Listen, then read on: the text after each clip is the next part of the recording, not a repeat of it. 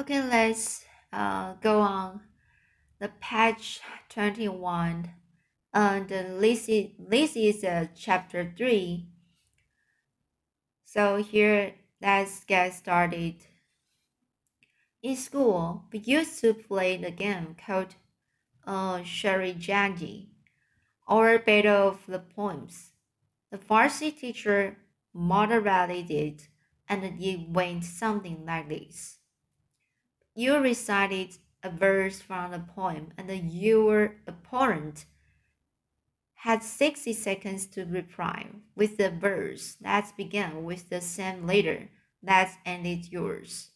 Everyone in my class wanted me on their team because by the time I was 11, I could recite thousands of verses from Khayyam, Hafiz, or Rumi's famous Masnavi.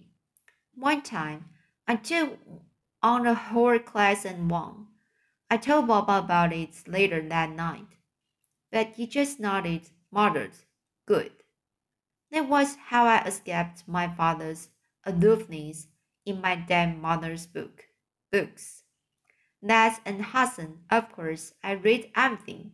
Rumi, Hafez, Sadi, Victor Hugo, Hugo, Jules Verne, Mark Twain, Twain, Twain, I, Ian Fleming. When I have finished my mother's books, not the boring history ones, I was never much into those, but the novels, the epics, I started spending my allowance on books. I bought one a week from the bookstore near Cinema Park and stored them in cardboard boxes when I ran out of shelf room. Shelf shelf room. Of course, marrying the poet was one thing, but firing the son who preferred buying, burying his face in poetry books to hunting, well, that wasn't how Baba had envisioned it, I suppose. Real men didn't read poetry, and God forbids they should ever write it. Real men, real boys, play soccer just as Baba has had when he has been young. Now that was something to be passionate about. In 1970, Baba took a break from the construction of the the orphanage and flew to to to Tehran to Harim for, for a month to watch the World Cup games on television. Since at the time, Afghanistan didn't have TVs yet.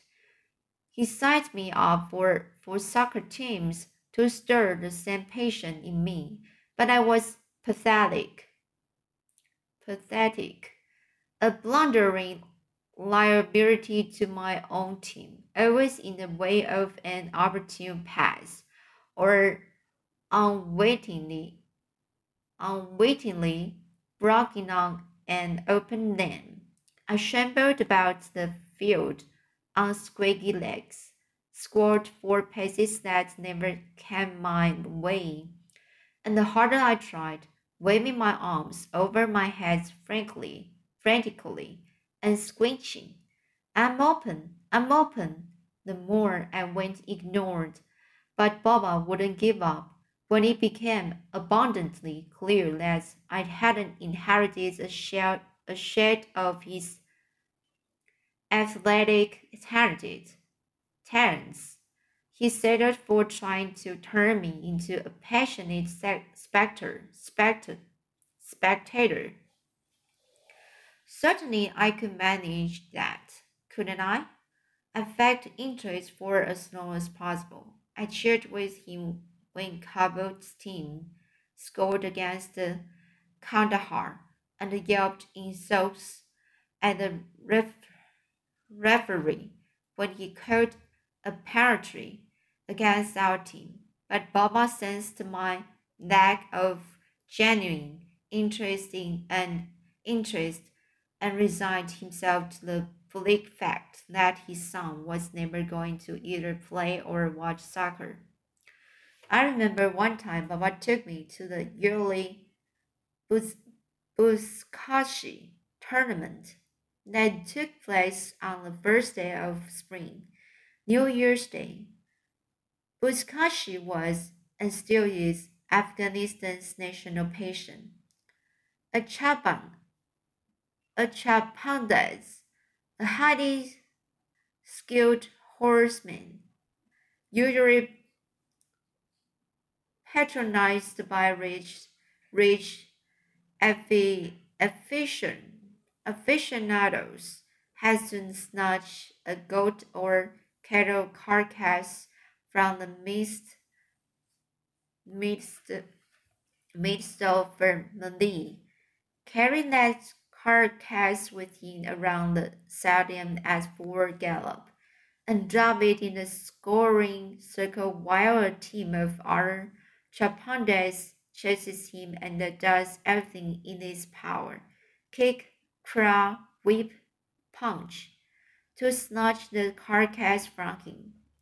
Late day, the crowd roared with excitement as the horsemen on the field battled their battle cries and jostled for a carcass in a cloud of dust. The earth trembled with the clatter of hoofs. We watched from the upper the upper bleachers as riders bounded past us at full gallop, yelping and yell, yelling, born flying from their horses' mouths.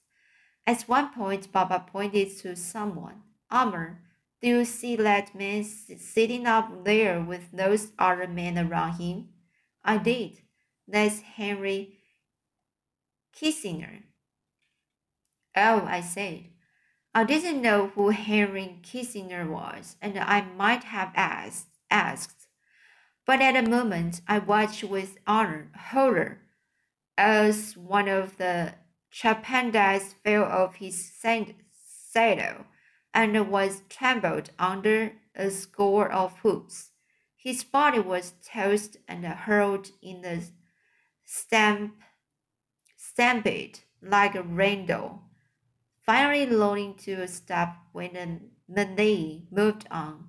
He traced once and lay motionless, his neck bent and at unnatural angles. A pool of his blood soaking through the sand. I began to cry. I cried on the way back home.